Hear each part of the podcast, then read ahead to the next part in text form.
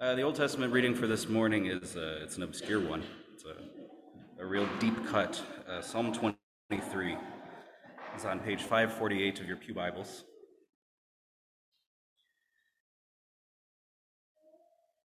The Lord is my shepherd. I lack for nothing. He makes me lie down in green pastures. He leads me beside quiet waters. He refreshes my soul. He guides me along the right paths for his name's sake.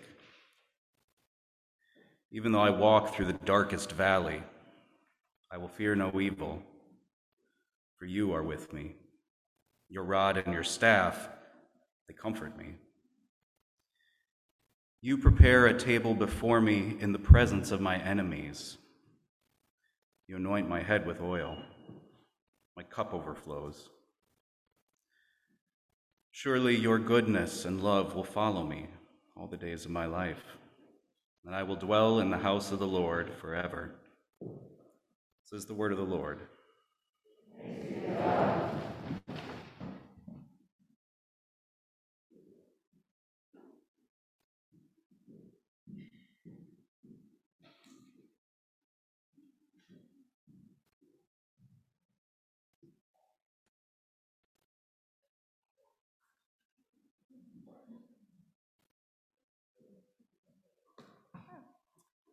Think I'm going to read scripture. There's only the huge Bible up here, so I need a smaller one. I got it. I got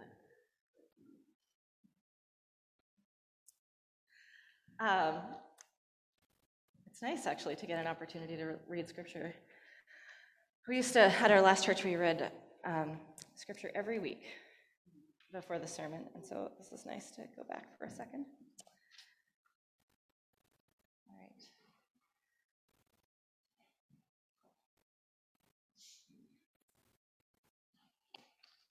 All right, here we go. John chapter 10, verses 22 through 30. Then came the festival of dedication at Jerusalem. It was winter, and Jesus was in the temple courts walking in Solomon's colonnade. The Jews who were there gathered around him, saying, How long will you keep us in suspense? If you are the Messiah, tell us plainly. Jesus answered, I did tell you, but you do not believe.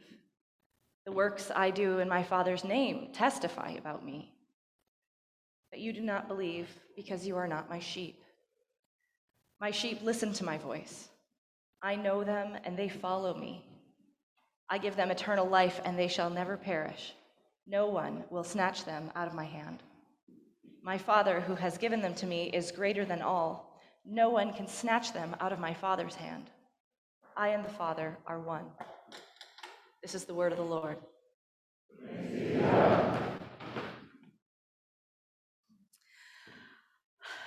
All right. Um, I'll tell you something that just happened. Uh, I was sitting next to Peg, uh, and she saw my manuscript, which looks like this, and uh, she said, Is that your sermon? And I said, Yes. And she said, A lot. and then she went, very honest, Peg. I appreciate it. I asked her if I could tell that story. anyway, so when I first uh, read that passage that we just read from John 10, um, I was not very excited to preach about it. Um, I did not love it. I, I, was upset because the words that Jesus says, like, uh, you do not believe because you're not my sheep, they bring up this like theological mess for me, um, and it real ratchets up my anxiety. Like, is this about like predestination or not? Like, and who's in and who's out? And it's like, am I in? And how can I be sure? And what about the people that I love? And like, are some people just not allowed in? And on, you know, and I can follow that trail for a long time. Actually, when Tony and I were dating, that is the content of our biggest fights. Uh, seriously, for years. um, I imagine, I, I, imagine that some of you respond the same way. Um, so I want to tell you what I learned this week as I studied. Um, So this text takes place in the temple. And Jesus is walking around, and, and these people, they come up to him and say, How long will you keep us in suspense? If you are the Messiah, just tell us already. Um, and I kind of get that question because uh, there are a lot of times when I wish that God would speak more plainly. Um, and throughout the Gospel of John, Jesus has been plenty enigmatic. He's not always super clear. People misunderstand him a lot. And to add to that, for these people who are asking this question, it's Hanukkah, uh, the festival of dedication, which is a festival that celebrates the renewal of the temple that was brought about by Judas Maccabeus. So, just under 200 years before Jesus, King Antiochus IV had put an image of Zeus in the temple on the altar. Uh, he defiled it, right? You can imagine how horrific this would be for the people of Israel who would not even say the word Yahweh out of respect. Um, and Judas Maccabeus, he led a revolt and he removed the statue and he rededicated the temple to God. Um, the Jewish people, when they looked for a Messiah, they looked for a leader like Ju- Judas Maccabeus, not afraid of a little violence if it will bring honor to the name of God. Someone who will fight for the, in the name of Yahweh and restore Israel's fortunes. So they're in the temple on Hanukkah in this place called Solomon's Portico, which is also a powerful kind of place. It's where the king would go and make judgments. It's kind of like these people are saying, like, come on, Jesus, we're here. It's Hanukkah. Is there any better time or place for you to fully and finally announce that you are going to save Israel?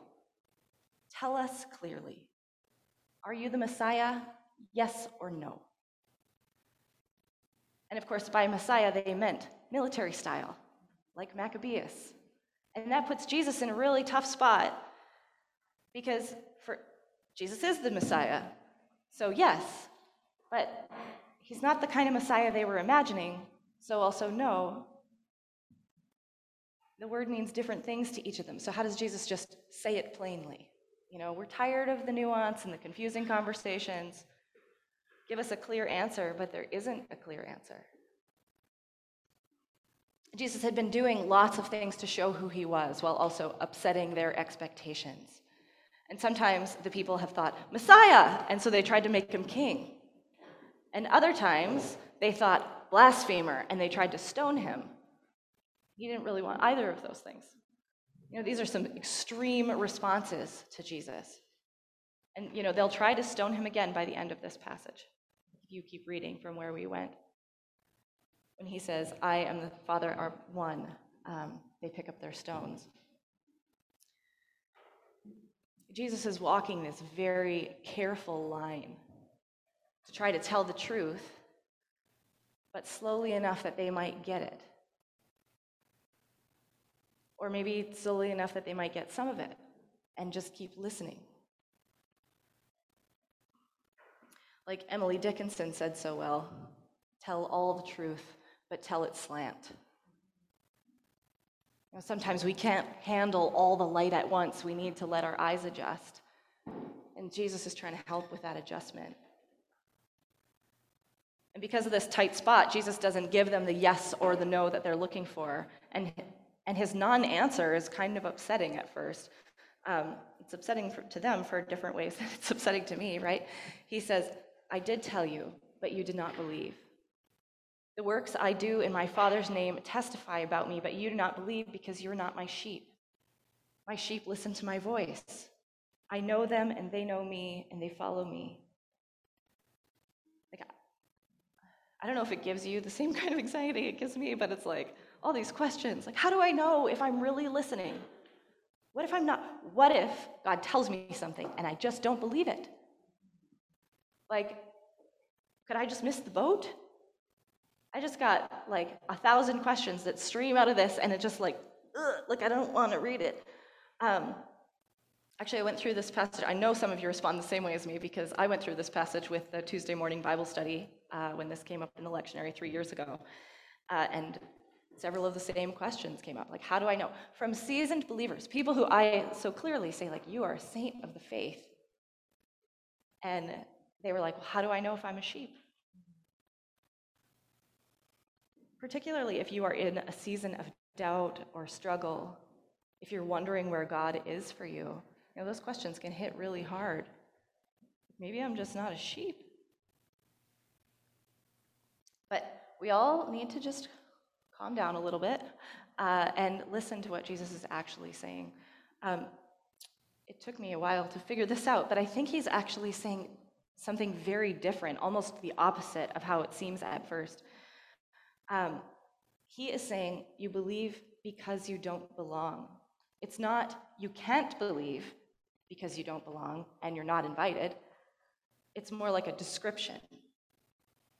You actually, you just literally don't. You don't follow me around and you don't listen to what I say all the time and do what I say, and that's why you don't believe.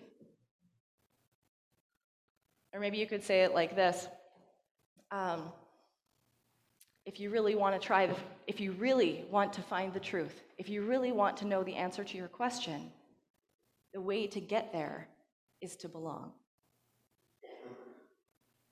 Like that sounds kind of backwards because we usually think like believe first, and then like you join the church and you change your life around and you like do it, like do the things in accordance with the belief that you already came up with.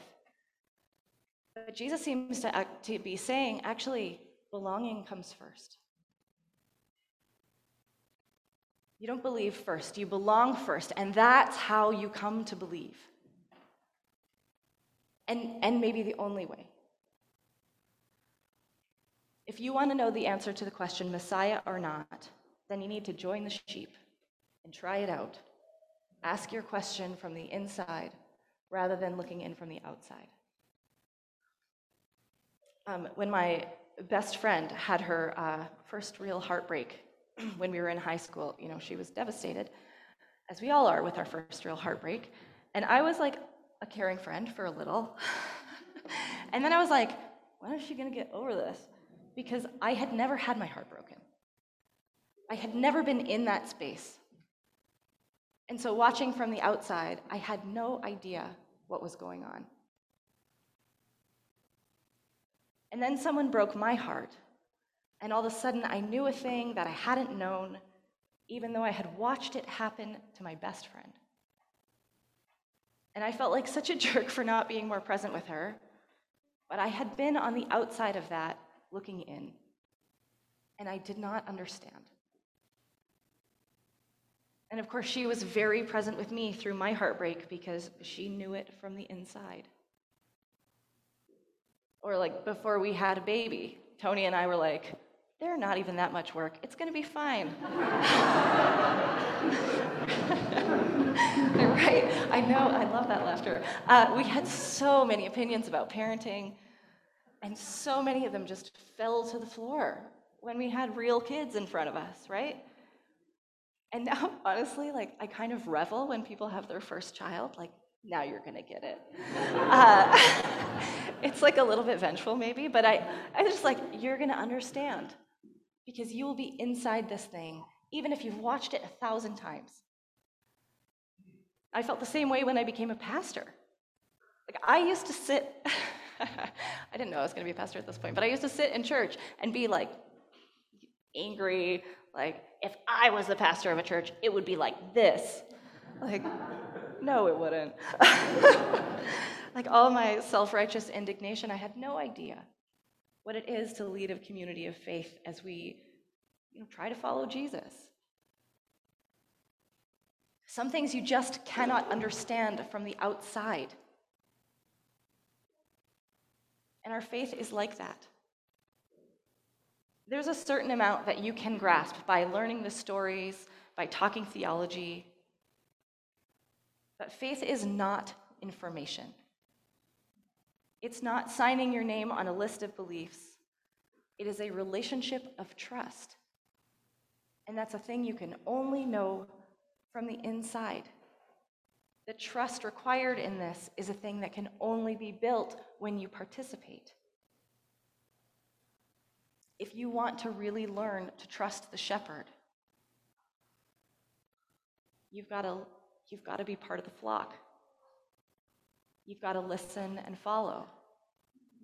That's why we talk about obedience. That's how you learn the ways of God. Sometimes you don't understand it and you have to do it first. And people sometimes talk about a leap of faith, and I don't think it's a leap, actually. I think it's like a very small step.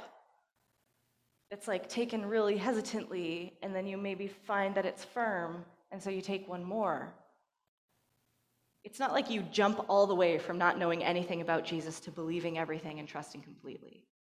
Right? That's why it's so silly when people get so upset about doubts.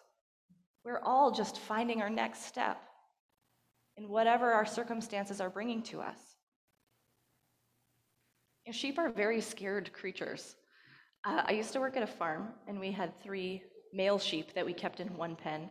Uh, we had a bunch of female sheep also, uh, but the three male sheep made me laugh so much because they had quite a bit of space for just the three of them, like maybe the size of this sanctuary. And they would stand, all three of them pressed together, like just like looking at the world and stuck as close as they could. And if you came close to them, they would all three run all together away from you. Uh, they were very scared. Um, but shepherds get to know their sheep, and the sheep get to know their shepherds. You know, strangers like me will easily terrify the sheep, but they will be quite intimate with someone they know. Um, I read that in some places, shepherds will, like all the shepherds will gather. This is actually a story from Palestine, but they gather at the same watering hole at the end of the day, and all the flocks kind of mingle together as they drink water. But each shepherd has a distinct call, like maybe a click, maybe a couple of notes.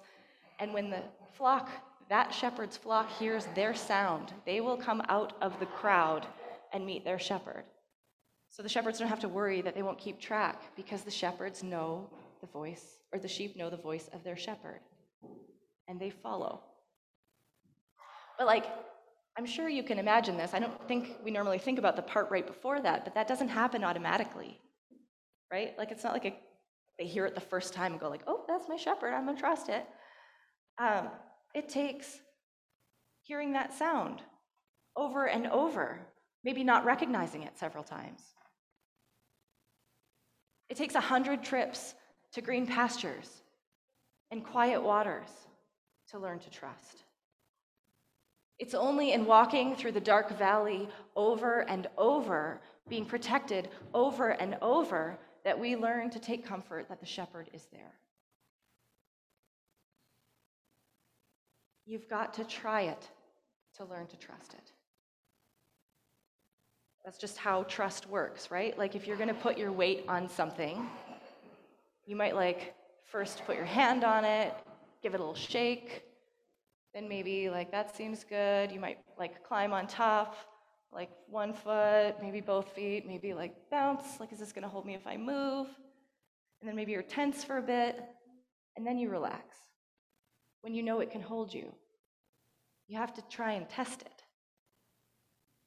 And each, each action leads you to trust it a little bit more. Trust happens slowly through testing. And that's particularly true if this thing that you're testing looks different than a thing that you've seen before, if it's new, if it's somehow outside your expectations. Jesus was not the kind of Messiah that people were expecting. And for all of us, Jesus' ways are so different than the ways of the world, just completely upside down. We have to learn to trust it. And it's not really a thing that you can understand from the outside. You got to start to put your weight on it. You got to follow if you want to believe. Even once you're part of the flock, right? You got to have some experiences, maybe some that are scary. I mean, definitely some that are scary and some that are painful before you will learn how to trust. I think that's what the whole life of faith is. building that relationship of trust. By walking through your life with Jesus that you learn. It's only by following that you learn how good the shepherd really is. And you know what's great about it is we don't even have to get it right. Um, that's why the shepherd carries a crook, right?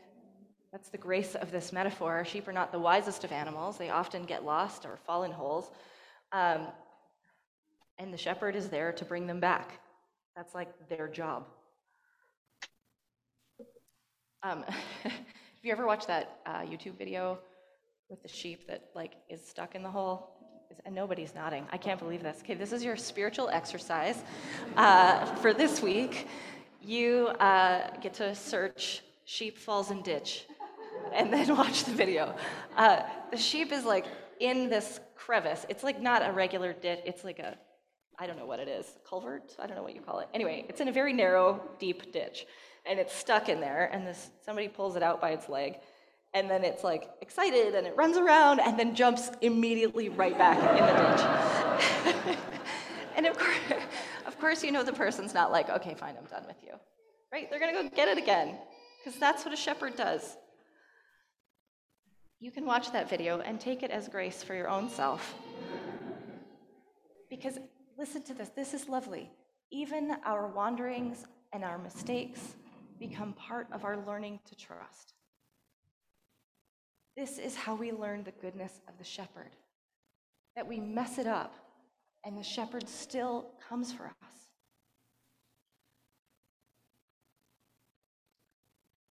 At the very end of this little discourse, um, Jesus does give a very clear answer to the question. He says, I and the Father are one, which for which they start to pick up stones. But Jesus, the Good Shepherd, is no less than God Almighty.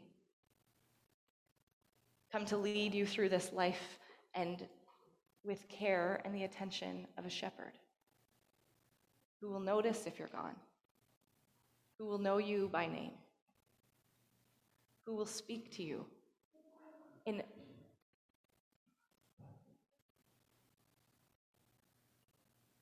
Um, I didn't, this is not in my manuscript, but I'm going to say this. I brought this page just in case I wanted to.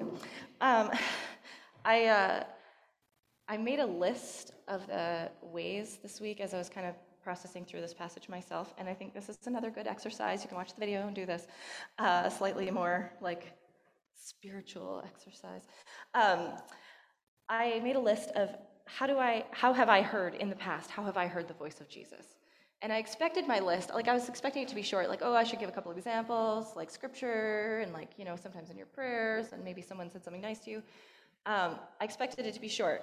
And I don't know if you can see this tiny writing here with like more writing in the thing. I will read you my list.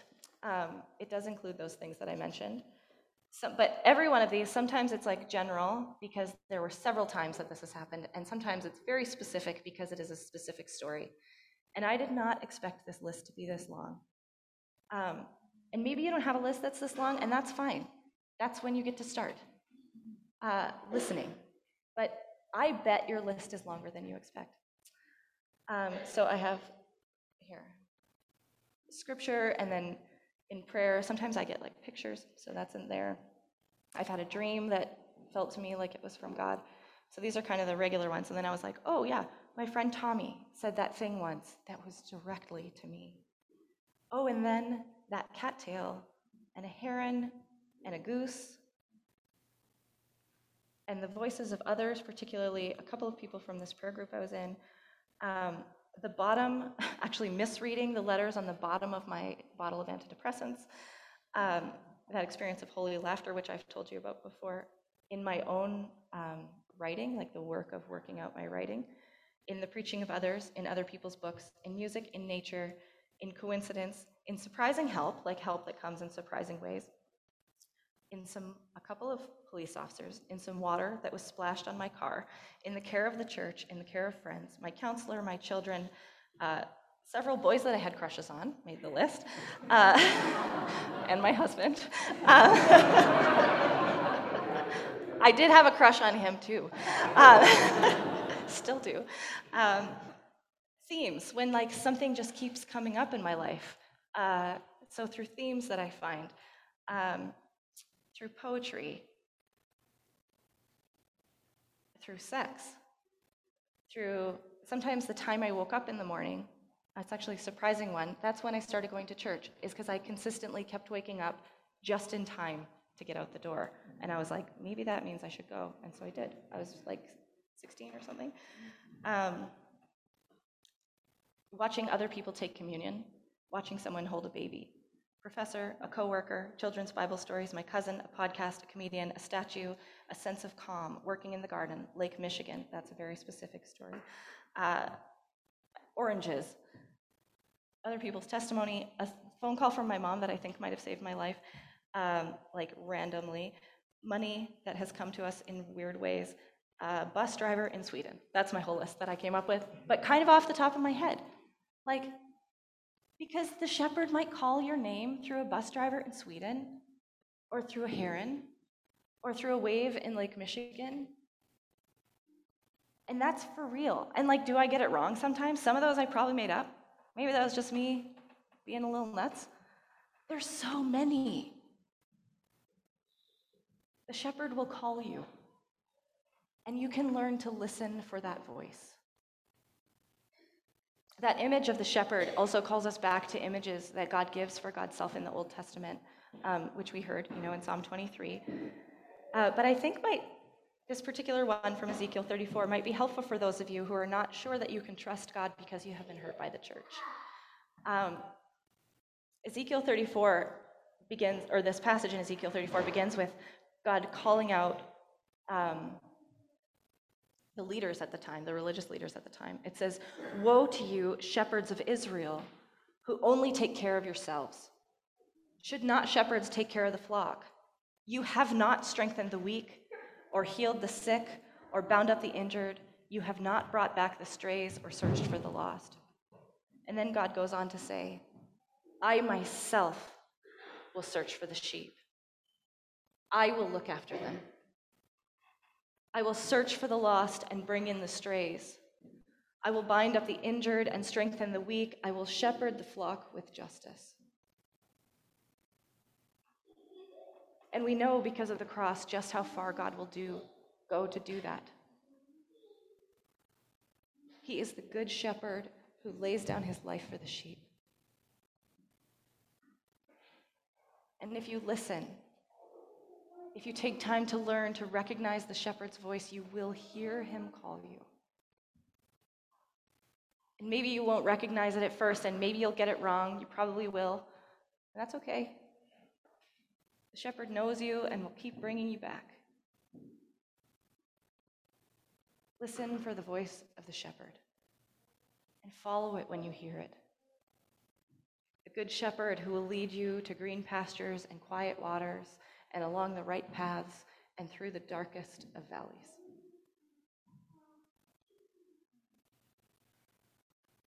Let's pray together.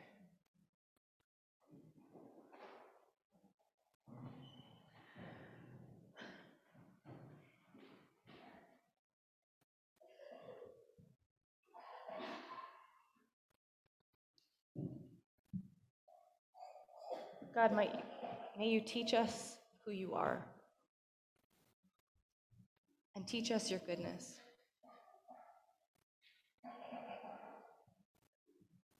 And in every moment of every day, may we learn to listen for your voice.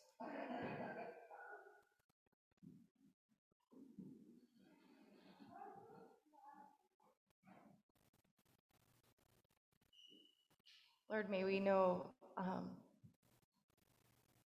the one who calls us back to life, who comforts and cares for us, um, who so much longs to bring us back, um, that you came to us in Jesus and bore even the cross. Lord, may we learn to hear your voice. In Jesus' name. Amen.